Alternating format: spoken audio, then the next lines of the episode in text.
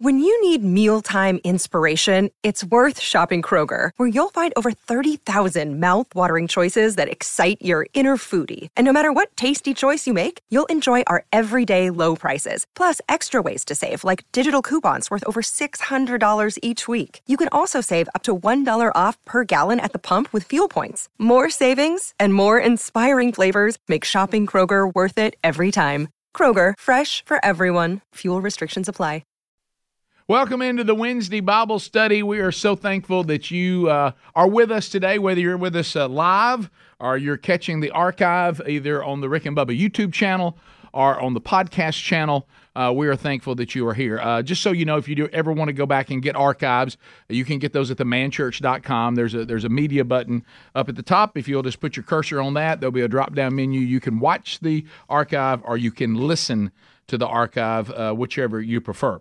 Uh, this is part of a men's discipleship strategy from themanchurch.com. If you'd like to find out, even today, more and more churches plugging in, plugging in, plugging in, and and we're hearing from all over the country and into Canada and even uh, around the world. And the, the, thing we keep hearing, I I actually had a conversation uh, with a pastor of uh, of 24 years. He said we tried everything there is and this is by far uh, the best strategy. He said the sustainability. That's where we keep hearing sustainability. We we start first of all. Nobody has ever offered to men a, a 40 week curriculum.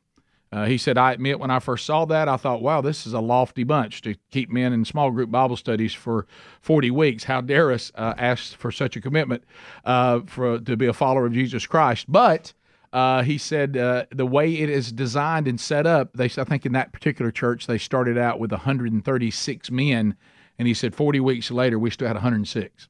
He said I, I could not believe we still had over 100 men in it. And so the the thing that kind of sets our strategy apart from anything that's out there and really anything that's been tried before is curriculum. That that's the difference. Uh, and uh, you know, it's it's one thing to get people in small groups. That's a good thing. But if you don't have people that can expository teach, uh, good luck uh, finding uh, uh material uh, for those small groups that's designed for men. Now, you can find material that's designed for women. You can find material designed for youth. You can find material designed for children. You can even find material desi- designed for co-ed. But but you just you're not going to find material much of it out there that's designed for men. And and as we say, we we we have found that the most effective way to reach and disciple men is not to treat them uh, or treat us like we're women and children because we're not. And and what works for them won't work for us, and what works for us probably is not effective for them. Uh, we are beautifully distinct, but uh, but absolutely equal. So anyway, we have four curricula right now. We have their 40 week curricula, different topics. We have a fifth one coming out this year in 2024. We also have individual resources for men. So if you'd like to find those, you can just go to themanchurch.com. We also have two conferences coming up uh, May uh, 8th and, uh, I'm sorry, March 8th and 9th in Starkville, Mississippi. Uh, Granger Smith will be there, James Spann, Scott Dawson, uh, Andy Blanks, and I will be speaking. Chuck Hooten will be doing worship. That's uh, at the Bettersworth Theater. there's probably a hundred uh, seats available for that before it's sold out if you want to go get those in Starkville, Mississippi. Uh, and then uh, February 16th and 17th, boy, it's not far away, uh, we'll be in Birmingham at the Wright Center, Samford University. There's probably about 300 seats left for that before it's sold out if you want to get those, and we'll see you at either of those or both of those. Uh, and then if you are watching or listening to this archive, uh, and it is the the week of the 26th and 27th of January. Uh, I'll be honored to now be the guest of Long Hollow Church, Hendersonville, Tennessee, for their men's conference coming up this weekend. So if you're going to be there, we'll see you. So why don't we open up in a word of prayer? Here's where we're going to be if you want to go ahead and turn there. We're walking through the book of Second Corinthians. Fascinating letter, fascinating history, uh, fascinating uh, words uh, inspired by the Holy Spirit through the Apostle Paul. We'll be in chapter 6 today. And we're probably, my goal is to get us to verse 13. That, that's my goal, 1, 1 through 13. So let's open in a word of prayer and invite the Holy Spirit to join us. Lord, thank you for today. May your Holy Spirit um, just give us a, a, heart to, to hear, the ability to apply. Uh, me, a very flawed human being, uh, the ability to teach it correctly and perfectly through the power of the Holy Spirit. We praise your holy name, Lord. We thank you for the grace that you have offered to all who repent and leave faith in self to place their faith in you. guide us today. and the power in the name of Jesus, we pray. Amen. All right, so uh, here, here's what's going on. So the the Apostle Paul, we ended uh, chapter five last week. Now Paul's about to make a shift. Okay, he's he's been making sure that we understand his commission. He's also making sure we understand his resume. And he, he has spent the first five chapters making sure that we understood those two things. So he's going to, to make a, a, a bit of a shift right here to a consideration uh, that he, he is now going to speak directly to his converts.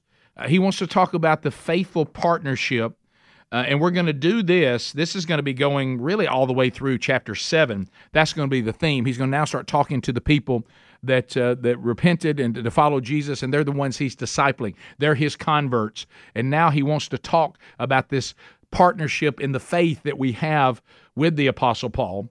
Uh, that now would be going to us, and then later when we get into uh, you know eight and nine, he'll talk about financial partnerships and, and some of the things, and it'll be a good lesson for us about our money. Um, and uh, and then he, he's going to enlighten all the converts uh, uh, over the next few chapters on, on, on various topics. So, right out of the gate, what he wants the converts to know about is a call to service. We're called to service. Now, this is going to if you if you were with us on the uh, the study of uh, the the first letter from Paul, uh, First Corinthians, you're going to hear something right out of the gate that is very familiar. Uh, and I reference this a lot because when the Apostle Paul taught me this. I'm going to tell you something, men and, and women who are watching and listening around the country, men in the room, it floored me. And, and it has become one of those things that I put out in front of my life. Like when I get up, it's one of the things that I take and I put on. It, it, it, had that much impact on me, and and so you're going to hear it said a different way uh, in Second Corinthians, but I remember Paul's echo of this in First Corinthians. So here's the first thing he says in verse uh, verse one: working together with him, talking about Christ, then we appeal to you not to receive the grace of God in vain. Now, some of you that were in the, the study of First Corinthians, or maybe you've gone back to the study of First Corinthians, anybody remember, and y'all have heard me reference it over and over again, First Corinthians 10, anybody, I'm 15, I'm sorry, 9 and 10, 1 Corinthians 15, 9 and 10. I shouldn't even be an apostle. Oh, man. You talk about power. Okay, and and so he he he says I, in in First Corinthians he says I shouldn't even be an apostle. So keep in mind this is back to the the letter another letter to Corinth. So they're remembering this. He, this is a reminder, and he says because I know that I persecuted the church. I know how sinful I was. I know how wrong I was. I can. I'm. This is an assumption. I'm speculating, but I think if you probably took people off to jail and you killed people, you probably think about that a lot. Okay, I don't think that's a step out. And and he's saying because he says himself, I persecuted the church. Don't you think that's what he's saying? I remember the things I did. I, I was I, I had zeal and I was a zealot for God. I was just wrong. I missed what God said about Jesus until I had my encounter with him. So I was passionately wrong, but I can't go back and undo the sin that I committed against these people. I can't undo it. Anybody got sin in your life you wish you could go back and undo, but you can't? Okay. Well, so did the Apostle Paul. You're in pretty good company. Okay. And he says, So here's what I do. So you ever thought about what about the sin, Rick, that I've been redeemed from? Now, one thing we don't do, we do not let the adversary, because that's where it comes from, are, are his forces, we do not allow him to put guilt on us. We don't allow him to say, well, you know, you can never serve Jesus because of that one thing. That's when we quote to him Romans chapter 8, verse 1. Uh, therefore, there is no condemnation for those who are in Christ. And then we hear the echoes, which we just talked about back in chapter 5. The, the old has passed away, behold, the new has come. You are a new creation in Christ. We know that Scripture tells us that when we truly repent, that God takes our sins and He moves them as far as the east is from the west. We know that Jesus makes us fully righteous. So we will not be guilted about our past sin if we know that Jesus has forgiven us of what we have repented of. Now, if we, you hadn't repented of it, that's different. But if you've repented of it, Jesus has heard the sincerity, that has been removed. So it's not about guilt. So don't don't hear Paul when he's talking about this grace in vain that it's riding on guilt. It's not that. What he is saying is, I know that I've been given grace. I acknowledge the grace, and I never want Christ to look at the grace that he gave me through what he went through and think it was in vain. He's going to get a return on it. It's not about earning redemption, but it sure is about a response to redemption. And that's what Paul's trying to teach us. And he's coming back to it again because he says, I know how much grace I was shown. And he said, So I work harder than all the apostles because I know how sinful I was. I know what I put on Jesus and I never want him to see my life and think it was in vain. And that's a tough question. Y'all have heard me bring it up again, but it starts our study today. I'm going to put it out in front of all of us, no matter where you are. If Jesus Christ is looking at your life right now, Rick, I'm, I'm, I'm with you, looking at my life right now, do you think there's anything he could see in your life that says, well, that wasn't much of a response to my grace? Not getting much on that one. Well, Paul said, No, I don't want to be in that company. And he's now he's going to his converts and he's saying, working together with Jesus, then I want to make an appeal to you. You know what that means? You ever heard anybody say, Can I make an appeal to you about something? He said, Hey, I want you to consider something. Why don't you consider that you're going to live your life knowing that you've received grace from God? Let's live it that we don't live like we received grace from God in vain. A powerful. I'm telling you, it, it it it changed. It was one of those things that God was like, all right, when you're ready for this, I'm gonna give it to you. And and when He gave it to me, I'm gonna tell you, in the last three years that I that since I saw it the first time, and I keep revisiting it, I'm gonna tell you, I'll take that and I place it on my life every day, every day. And and I tell you, it's one of those things that when you go, you know, I don't really feel up to being about the business of of the church. I don't feel like being obedient to what I've been called to do. I don't feel like answering the call. Don't think I will. Not sure I'm going to do that. Remember this. Okay? You can't repay what God has done for, for you. I can't either. But I'll tell you what I can do. I'm going to acknowledge the grace came at a cost, and I'm going to acknowledge that it should get something in return. And that be that's my obedience. Amen. So, uh, so, and that's what he's saying. So then, and this, man, he, he didn't take long here at all. The greatness of the ministry. Don't let the grace be in vain. That's what he wants over the ministry. We're working together with Christ. We cannot, hang on now, we cannot accept his grace and then refuse to be sanctified. Let's let that sit. Let's let that sit. See, at first you thought, okay, I got you on service. You're saying he's saying something else too? Yes, he is. What did he tell the church at Thessalonica in 1 Corinthians chapter 4? He said, You guys are doing great, but I don't want you to waver and I don't want you to fall away. He's not talking about redemption. He said, I want you to keep on doing what you're doing, but do it even to a higher level. I want you to want to mature in the faith because he says, What? I don't want you to stop your sanctification. And then he goes further because this is the will of God. Whoa, wait a minute now. Now, if I come up to you and, and I say, hey, uh, I think it would be a good idea uh, if you would go down um, to uh, Jimmy Hill Mission and take some food by there. Okay, that, that seems like a nice thing to do. And you'd probably do it. What if I said, hey, you need to go down every Tuesday and take food to Jimmy Hill Mission because this is the will of God. Oh, oh one minute. So I, I know I'm sorry. You, what? This is a biggie. Oh, it's a biggie. Yeah. This this is something he says non-negotiable. Well, sanctification is non-negotiable. Uh, now, now let's go even deeper on this. Let's go even deeper. Now let's go to Matthew seven when Jesus starts talking about those that are with him and those that aren't, and that we got people saying things, but we got people doing things, and it's what they do that actually shows whether they're with me or not. And then he says, Only those that do the will of my Father are the real deal. Everybody else is just talking. If you see people talking about me, but they're not doing the will of my Father, I don't know them. Now, here's where I'm going to take a bit of a step, and I acknowledge it. But there's there's many others in our faith that have pondered the same thing. And many have gone ahead and dropped the hammer and says, I think Scripture's clear on this.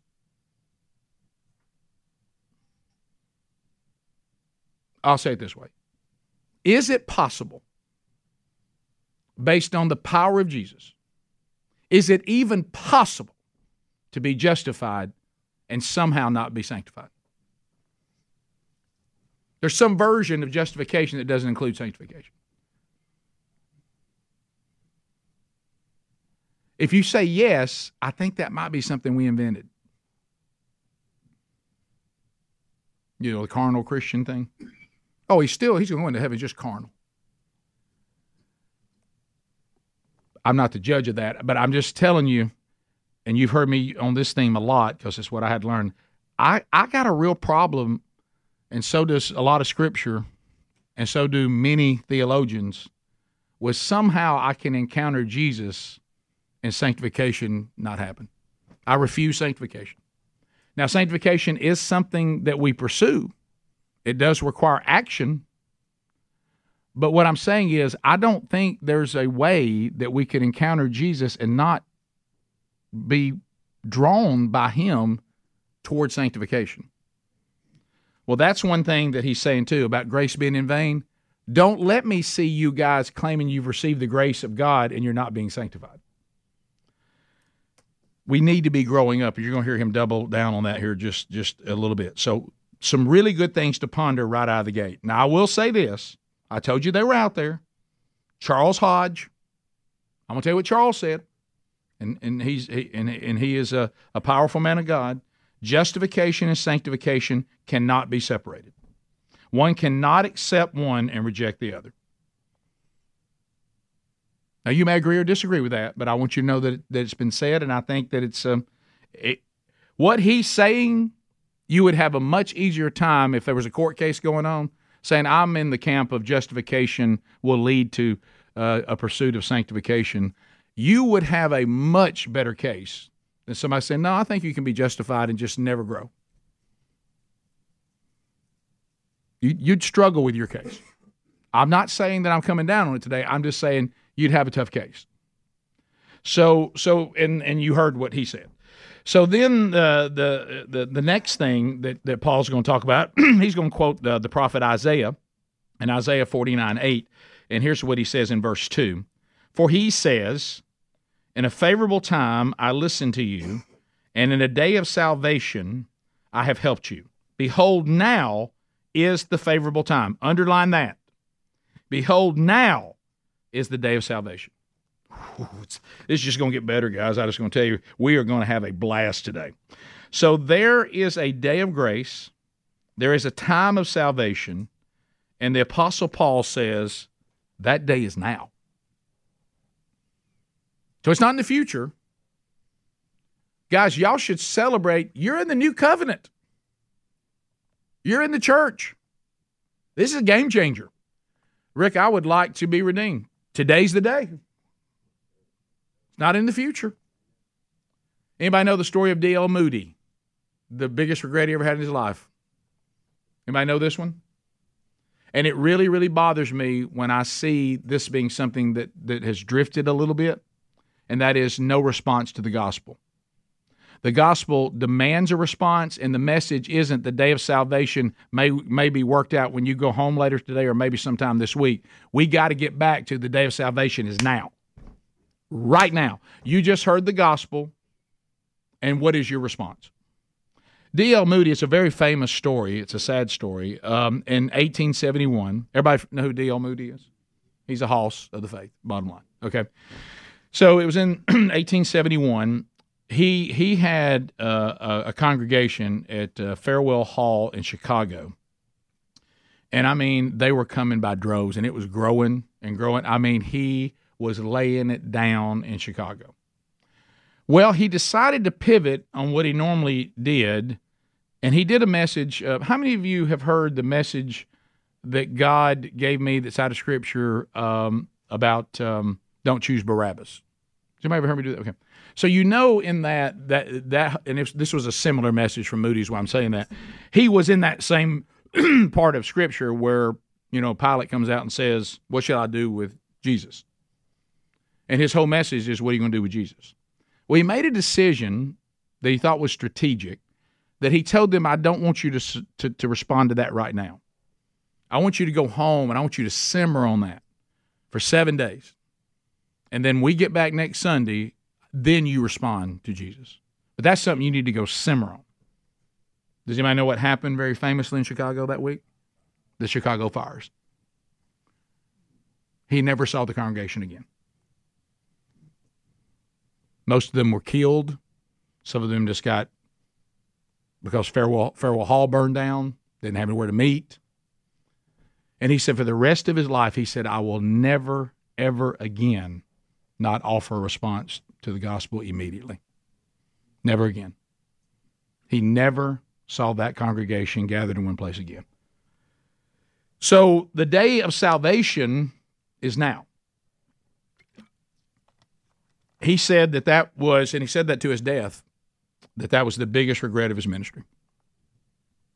He was still saying that at the end of his life because he didn't know what their response was. Now, was he in charge of their redemption? Of course not. But he said, But I, I was set in a position to say the day of salvation is today. And you've heard me say many times, and I've got to say this speaking everywhere. I try to always say, which is true, I don't get it in every time, but I'll have something similar.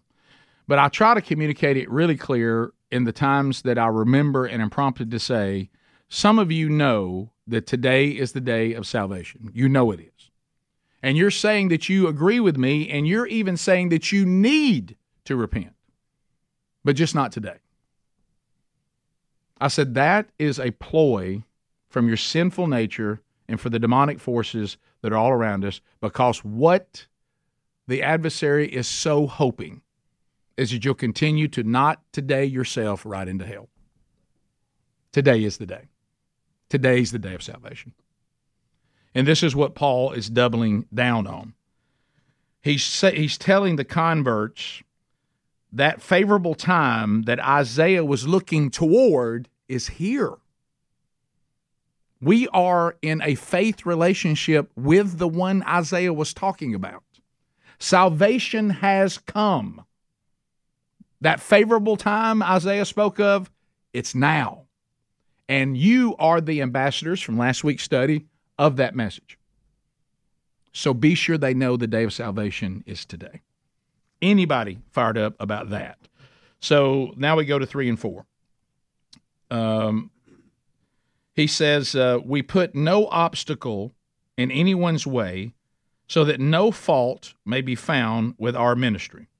That's, that's, that's talking about integrity in a ministry. Four, but as servants of God, we commend ourselves in every way by great endurance and afflictions, hardships, and calamities. And all of those with the health, wealth, and prosperity gospel leave the Bible study at this point. Um, and it's only going to get uglier.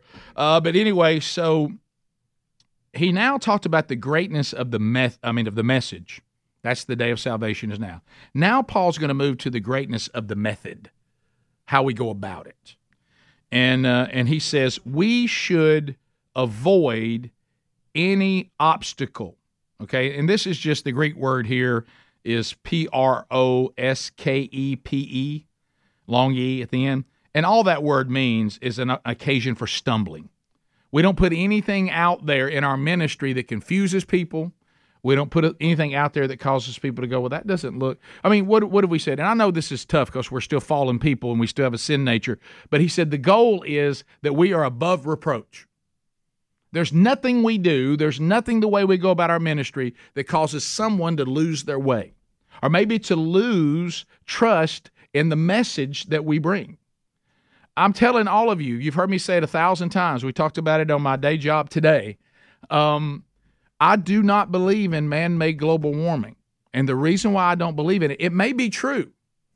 I don't believe in man made climate change. And the only reason why I don't believe in it is the people who tell me they believe in it don't live the, the way they should. If you tell me that a place is going to be underwater and then you buy it and put a house there, then you don't really believe that. If you tell me that we need to get out of the airplanes, and I mean now, but you fly to talk about it, that doesn't make any sense to me. I don't follow that. It doesn't look right. And so we what Paul is saying, don't have a ministry that makes people think that. Well, they they talk about this, but it doesn't look that way. I I don't know. That looks terribly inconsistent. And he says it's very important not to earn redemption, but it's very important to be a good steward of the ministry that we've now been given. The ministry of what? Reconciliation. We've been given that message. Be very careful with it. Don't do ministry in a way that causes people to stumble. Everything matters. Make take the most scrupulous care of the ministry that God has given us.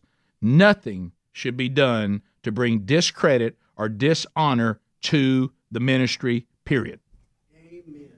And that's the instruction from the Apostle Paul, but the ultimate instruction is coming from the Holy Spirit, from God Himself. So, verse 4 What should I avow? What should, uh, what should I avow? That's what happens in 4. Look what happens in 4. Now, here, here's what people should hear from us. But as servants of God, we commend ourselves in every way by great endurance and afflictions, hardships, and calamities. And the list, by the way, is going to continue in 5, and it just gets uglier. So, can you imagine what that felt like? You know, there were a lot of things the Apostle Paul and and and uh, the other apostles said that were completely unique to the church age. Uh, one of them really was what's total hogwash when people say that the church somehow degrades women. It was the church that actually elevated women. They had never been elevated to the equality that the church elevated them to in Paul's teachings. Never. That was totally foreign to what these men were hearing and women. So, anyway, but so you get up there and you say, Now, let me tell you what we're all about. you're like, Yeah, this is going to be our, hey, this is what we're going to avow. This is our slogan. This is what we're going to tell everybody. And you're, you're waiting on it and you're thinking, hey, what's next? What are we going to tell everybody? What's our, what do we chant? Like that. And Paul said, I'll tell you what we chant. What we do is if we want to commend ourselves in every way, and you're like, that's right, a little pat on the back. I like, yeah, we're going to put, well, so what should we be doing so we can look at ourselves saying we're doing a good job? And you're thinking this is going to be, a, it's going to be great. And then Paul comes and says, Well, I'm going to tell you what we're going to embrace is great endurance. Oh, in, in what? Afflictions. Did he, what did he say? Affl- hardships. And, oh, calamities. And you're like, that, that's who we are? Yeah, that's who we are. Everybody's going to hate our guts. And what we're going to do, we're going to avow right now that when people see how we endure such things, that's going to point them to our faith. And I will tell you this unfortunately, most people, not some, would say, "I pass." I, I'm, I'm all about being redeemed. Whew, like that. I love this grace. I love this mercy. You had me there.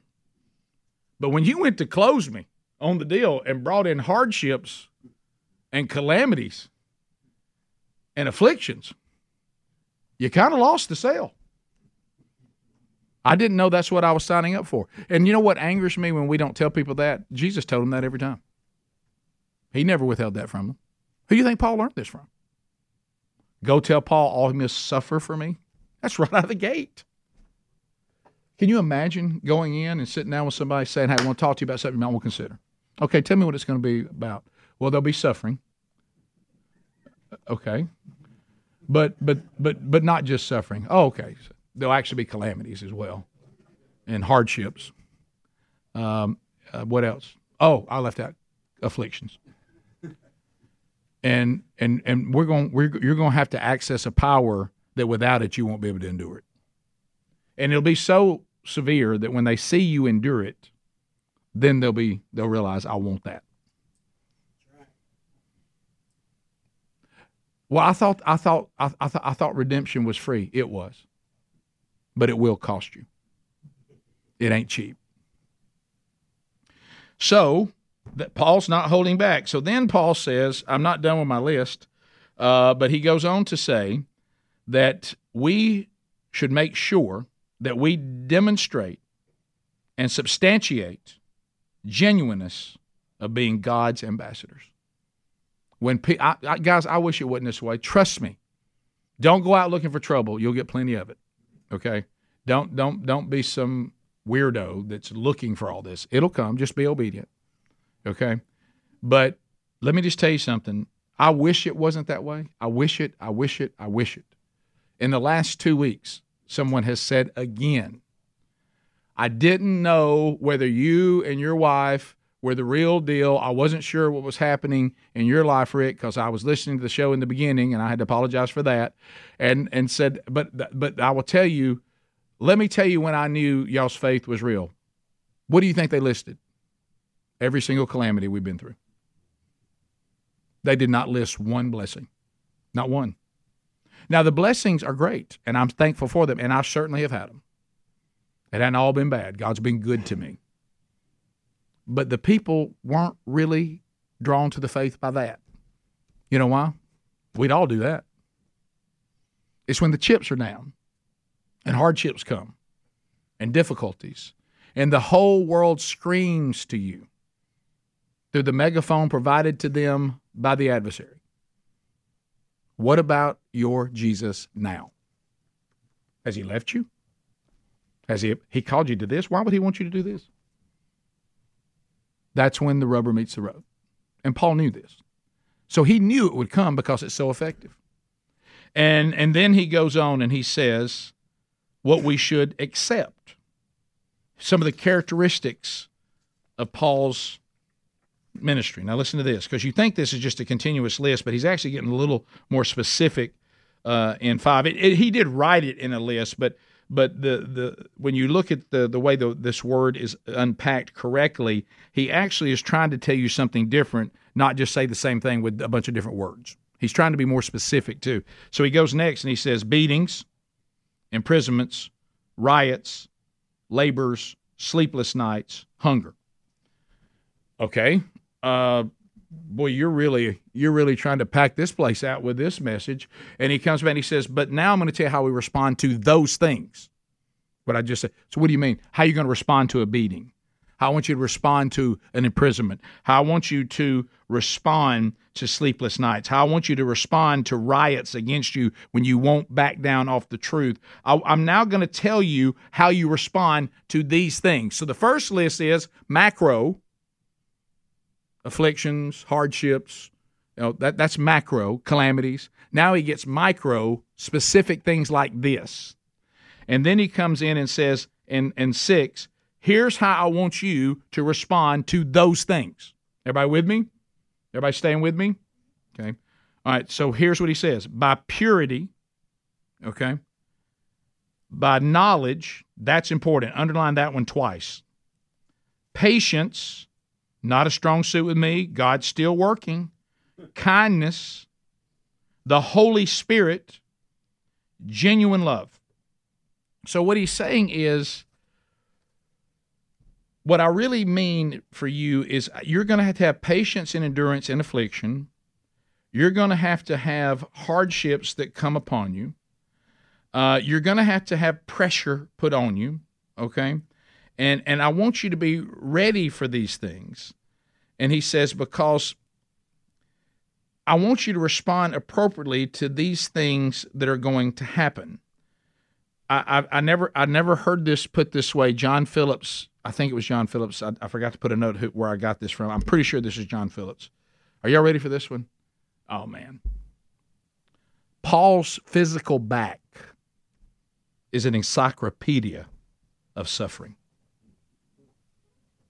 If you want to know what he'd been through, just have him take his shirt off for you. Now, you may not physically have the marks on you, but I bet we have them. You may have some physical ones, but we all got marks. If you want to see what we've been through, you just have to know our story. You just have to watch our life. And we all bear the scars of what the faith has cost us. And if not, you will. Because it's, it's, it comes with it. So he says, I want you to respond correctly to these things. And I want you to do that because I want people to see that you know what you got yourself into. You treat people who hate you in a way that makes them look bad. You must know the Word of God. There's the knowledge. So when these things are happening, you don't go, oh, What is this? Have knowledge that this has come. Understand why these things happening happen. If I hear another person tell me they don't know why we suffer, I'm going to scream. How about when people say that, you know what you really should say? I have never really read the Bible much. They talk about it all the time. We're talking about it right now. We're studying a very small part of the Bible right now. It's full of answers. God's not silent on this, never has been. Sometimes we just don't know why. I actually can tell you a lot of whys. Remember, you can go back and find it on YouTube if you want to. This is a little site. If you want to go to YouTube, search Rick Burgess Why We Suffer Bible Study. And you will see an individual Bible study this same group did uh, when we were in between two series. And that Bible study will list reason after reason after reason after reason after reason right out of the Word of God. Now, does it is it okay to say sometimes I don't understand everything that's going on right now? I'm not sure I fully understand everything God's doing in a situation. Of course. But but that doesn't mean we have no idea why we suffer. That that that just that's just a lie.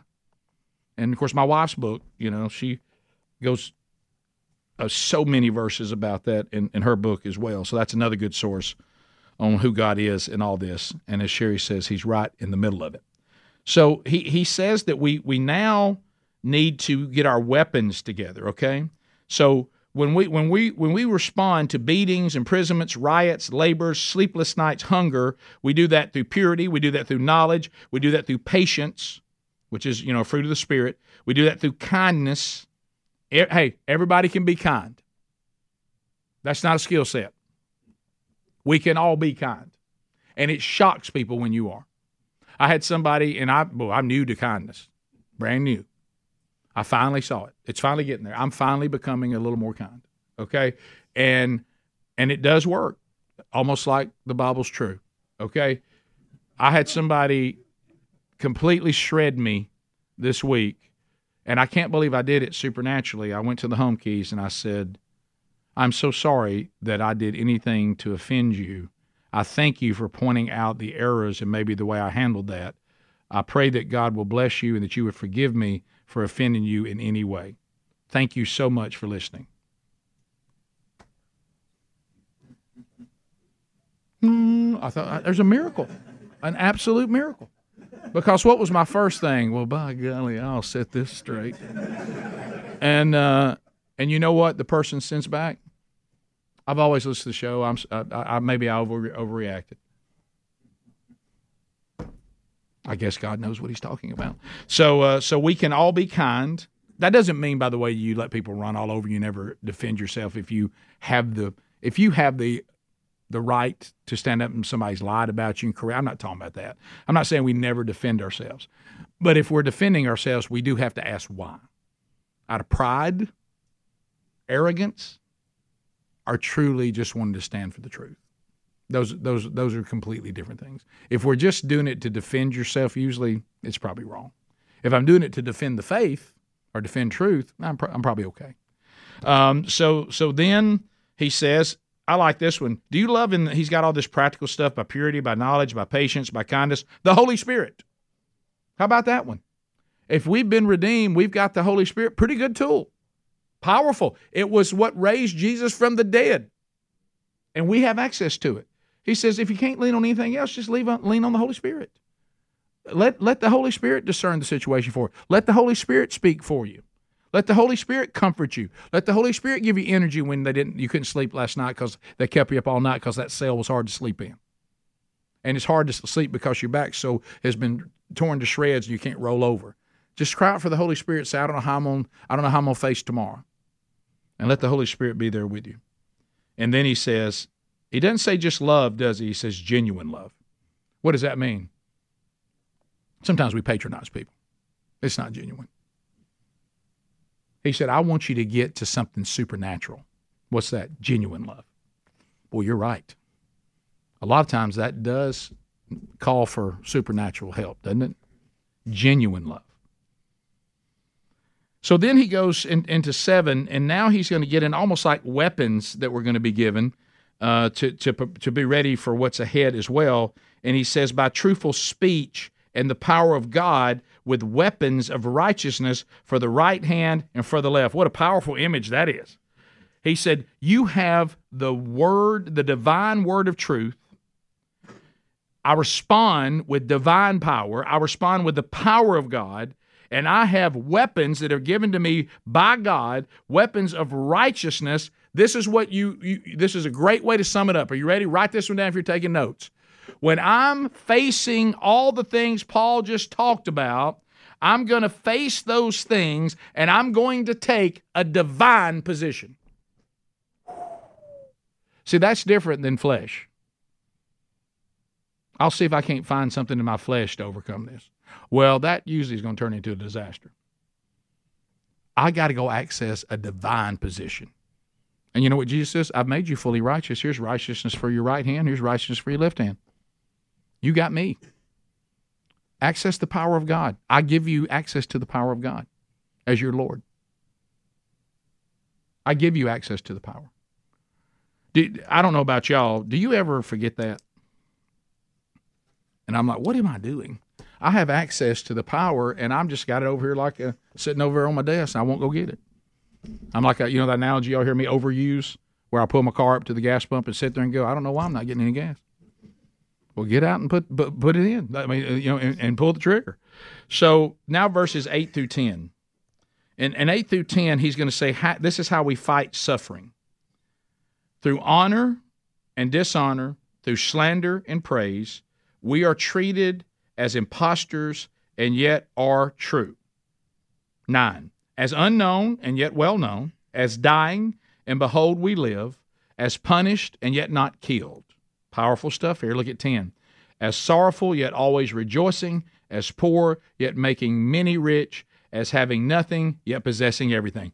Please underline having nothing, yet possessing everything. That's one of the most powerful parts of this these verses. How to fight suffering. No foe can intimidate us.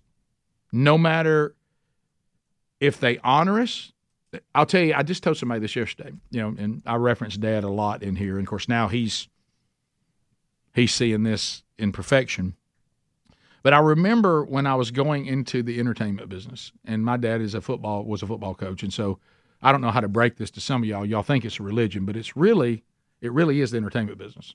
I know some of y'all think it's much bigger than that, but that's really all it is. It's supposed to be entertaining. Uh, but anyway, so um, so Dad said, as coaches, you know, the wins and losses. He said, I know you're not going into literal coaching, but you are going into the entertainment business, meaning that there's going to be crowds of people that either like you or don't like what you do. So we, we our our, our uh, professions are actually more similar than you think. And I said, yes, sir. He said, so let me prepare you for this.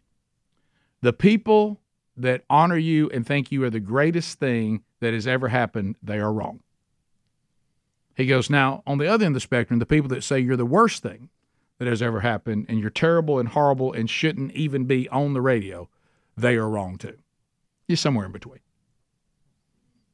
Don't get caught up in the praise and don't get caught up in the criticism. Know who you are, know why you're there, and do your job the way it's supposed to be done. You, you got to be real careful listening to either one of those extremes and I found that to be very, very true. Uh, but so what Paul is saying, the same thing.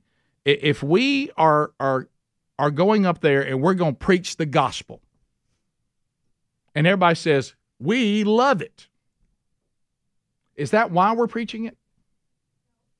He says so. So so sometimes we're going to preach it, and everybody says, and we hate it, and we hate you. He said you got to preach it either way. You can't just go and say, I'll preach it as long as everybody thinks I'm great. That that's not, that's not the position that we that we take. We're not we're be careful. I'm not going to be intimidated by my enemies, but also don't be pulled away by your supposed applause. They both can be dangerous. So we stay focused no matter what's happening. How many times have we seen someone with a powerful ministry that all the accolades were too much to handle? Human beings struggle with that, don't we? Because eh, ultimately we want to place ourselves where God is. And he'll share his glory with no one. Okay? So, but at the same time, you can't refuse to go back up in there and preach the gospel because everybody's being mean to you. Everybody didn't like me. Upsets everybody. He said we do it either way. And and and then he goes on to say, if you belittle me or believe me, doesn't matter. If I'm slandered, people's opinion of me is not my motivator. Uh, I want to be able to stand before God. And he says, if they lie about me, that's all right. Doesn't matter. He says, you got to be so in sync with with with with the ministry of Jesus Christ to be so in sync with him that you can properly discern all these things and you're steady and you stay the course and you are not distracted by any of it whether it be on the good side or on the critical side. Know that if you know what the truth is, it doesn't matter if they lie about you. Right? Anybody ever been lied about? Yep. Uh, so so then he says verse 9, we're not ignored because we can't be ignored. Why? Because the message is too powerful. I love that. You know, know this you, you can't be ignored because the message is too powerful. It's a message of God. Who cares about us? If you're not impressed with us, you're going to be impressed with God. Right? Think about this this one. I love this one, and I had this last week and I forgot it. Remember, Paul is talking in this letter and even in the other letter that we have. And he's talking about the fact that he has critics. He has people who really oppose him. He, I mean, physically, certainly slandering him. But think about what he's saying about the message. Listen, this is good. Does anybody know the name of any of Paul's critics? Anybody know Paul's name? Where are they compared to where he is? Paul's message was too powerful. The critics were overwhelmed by the power of God. We have no idea who these people are. They are nameless, they are forgotten. The Apostle Paul's not forgotten. Can you imagine the day that we arrive and you go over to somebody like the Apostle Paul and say, Thank you. Can any of us? I mean, I know it's arguable, but I don't know that we have anybody in, in, in the New Testament that's that has a stronger ministry than the Apostle Paul. And we got some hosses, don't misunderstand me, but I'm telling you, you can make the argument that that that the things that are on his resume and why. And this is what I love about teaching men this. Because the very thing that made Paul a problem turned out to be an incredible asset. He did work hard. He was, he did have zeal. He took that same passion of persecuting the church, same skill set, same attitude. And God said, Let me transform that and let you advance the church. I like the skill set because I gave it to you. You're just using it wrong. He doesn't want to take away how He made you, he wants to take away how sin's making you. I'm going to say that again. He's not trying to take away how he made you. He's trying to fix how sin made, has made you. And then you become the pure skill set that he created in the beginning and you use it for him, which was always what he intended. What, what's our number one? If you don't know anything else, you're here for one reason as the redeemed to glorify God. And if you don't know that, at least get that today. So then he says in the second part of, of 9, dying but not dead. As we die, we live. We may be beaten, but we are not killed. We're, and oh, this is the big one. Oh, this is the one nobody likes. I'm underlining this for myself, for my notes. I need to underline that. Do you know how Paul looked at all this? Here it comes. Man, I hope everybody's listening. Don't be distracted. You know what he said? I'm not being beaten because God is killing me. I'm being beaten because I'm being disciplined. I'm being made stronger. Amen. God has said this is good for me. It's good for him to be glorified. I'm not, God is not out to kill me because if they kill my body because of his redemption, I just live. I'll tell you what God is doing. He's disciplining me, and he disciplines those that he loves. Anybody ever been through a patch where you said, Boy, God sure does love me right now? Can you see it that way? Paul saw suffering as a spiritual education and growth and development. I have learned more from difficulty about God and about myself than anything else. Unfortunately. That's just the way I am. But it sure does work. Verse 10 We're sorrowful of the way things are. We hate that it's going on. We're grieved. But because of the hope in Jesus, Paul says we are still joyful. People say that we're poor. We're not poor because what the way they see poor, I'm telling you, we're rich. And that's the one I want to told you to underline. He said, It may look to you like we have nothing, but we know that we have everything. The world may look at us and say we have nothing. But if we have Jesus, we have everything. Now, the other end of that spectrum, you may think you have everything. But if you don't have Jesus, you ain't got nothing. Don't forget to flip that around. I don't care how wealthy you may think you are, how much stuff you may think you got. If you don't have Jesus, you're pathetic and poor. You got nothing. And uh, and I, I love that. It appears to the world we have nothing, but we know we have everything. Verse 11. We have spoken freely to you, Corinthians, our heart is wide open. Now, see, I like this. What he's saying is, I'm clear about what I'm declaring. I'm, I'm clear to my friends. I'm clear to the converts. I am open. I hold nothing back. I am an open book. My heart is open. What I say flows freely from my heart. I'm not playing games with you.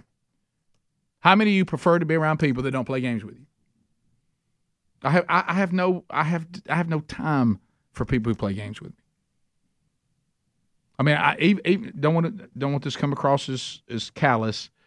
Even when I'm trying to help somebody, which is where I've worked on my patience. But if I ever get the indication that you don't really want to be helped, and you're playing games with me, I'm out. Because there, there's people waiting that really do want help and they're going to listen to what they're told and they're going to apply. You really didn't come to me for help. You came to me to hang out with me. You pretended to need help, but you really don't have any intention of changing. And, and, and see, that's false pretense. So you're playing games with me. And what Paul says, know that I don't say things for any other reason other than this is what God's told me to say. I am an open book. My heart is open to you. Uh, I hold nothing back. Now, don't take this that Paul took any joy in saying something that he thought was provocative or mean. He's not saying that. What he's saying is, I love you so much, I'm not going to play games with you. I've been given a message from God, and I'm going to openly let it flow. I'm an open book. I don't hold anything back. You know my flaws. You know my problems. You know what I've been through. I'm an open book. And you can trust me. Then he goes on to say about his opinion. We're not hearing that either. You are not restricted by us, but you're restricted in your own affections. Now, that's opinion. Paul, you, you, ever you ever had that where somebody says, "Well, what do you think? You really want to know what I think?" So you think I'm the problem. That's what Paul's saying. But if you want to know what I think, you're the problem. I'm an open book. Y'all the ones playing games. And he's telling these Corinthians, he said, those of you that are restricted, it's not because of us. If you're having problems with, with Christ, you're having problems with your faith, y'all having problems in this church, it's not on us. Now, he's saying this is his opinion. My opinion is, because I'm an open book, you have restricted yourself, and you are the one that's holding yourself back from being right with God. You, you ever had that before? I've been there. Have you ever been to the point where you know you need to take the next step in your faith and you I think I'm good. You ever you ever tried to counsel with people and work with people and you can tell you can't get them to come on. They've stopped where they're comfortable and they're like, I can't. Mm-mm. I can't I can't take the next step. You why? You know what they really should say? I'm afraid it's going to cost me. Well, at least you're honest. You know, but but Paul's saying, I'm here for you. I'm here to help. I'm here to teach. I'm here to advance the kingdom. You're welcome to join us, and you think that I'm not letting you join us. No, you're not letting you join us. You're holding yourself back. I ain't holding you back. And he makes that very, very clear. So then he says, In return, I speak as to children, widen your hearts also. You know what's important about that? He said, I think your feelings are limiting you. You got to come off the emotion. It's not our lack of love for you, it's your own feelings. And here's what 13 says. And this is important. You're not going to influence people if you tell them to do something that you're not willing to do. So, what Paul just said is, I want you to open your heart to me, but first, I'm going to assure you I'll open mine to you. I'm not asking you to open your heart and then I won't open mine. I think your own feelings are holding you back. I want you to know all the things you've said about me, all the things that maybe we didn't see eye to eye on. I'm over it. I'll let all that go. If you're hanging on to it, I'm not. So he says to them, I'm ready. I know you're my converts. I know that I led you to Christ. I'm here to teach. I'm here to, to invite you into this ministry. I'm here to do this ministry with you. I have opened my heart to you. In return, as my converts, the children of the faith, knew, now you open your hearts. And you know why that's important? He's saying, I, I, we, we can't do this if you're not willing to open your heart to me. I told you I'm willing to open my heart to you, but you got to be willing to open your heart to me. Boy, there's a lot in here, guys. So I guess the thing that we have to ask ourselves let's now be Paul's converts. Indirectly, we all are. Because we're reading the words, and a lot of times the words that Paul was prompted to say by the Holy Spirit have impacted all of our lives. But really, what he's saying is, I'm speaking to you as if I am representing Jesus. And here's what Jesus would say His arms are open, He is willing to receive you. The reason why you're not right with Him is because of you holding back, not Him. He hadn't held back. Look what He did on the cross. Look what He did when He walked out. But I've laid out for you, this is important. Don't forget what we've already talked about. I've laid out for you, just like Jesus. I've said what? Deny yourself, count the cost, pick up your cross. He said it in his own way, but he basically said the same thing. And you got to be honest with yourself. Are you willing to take that step? Are you willing to say, by the grace of God and the power of the Holy Spirit, not by my own strength, I'm in. And I am fully in. And I accept the consequences here on earth that may come my way as long as I'm right with you. Let's pray. Lord, thank you for today. Thank you for once again speaking clearly through the Apostle Paul. Um, Lord, we don't know how it all works fully where you are right now as we await our time to be with you or you to come get us. Um, but however is appropriate, just for some guys sitting in a room in Alabama, could you tell Paul thank you for us? We appreciate his example. I know it, he would just say, we should just talk straight to you, that he's nothing. I acknowledge that, and that's true. But um, we sure are thankful that you called him and what you did through him. Lord, Will you help us to be more like you? Will you help us to not be afraid to take that next step? Will you continue to draw us to you by the power of your Holy Spirit?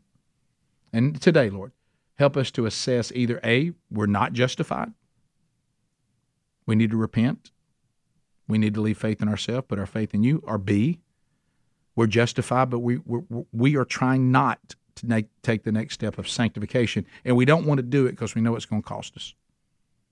You just give us the peace that comes only with being right with you today, Lord? Thank you. In your holy name we pray. Amen. Thanks, guys. Thank y'all.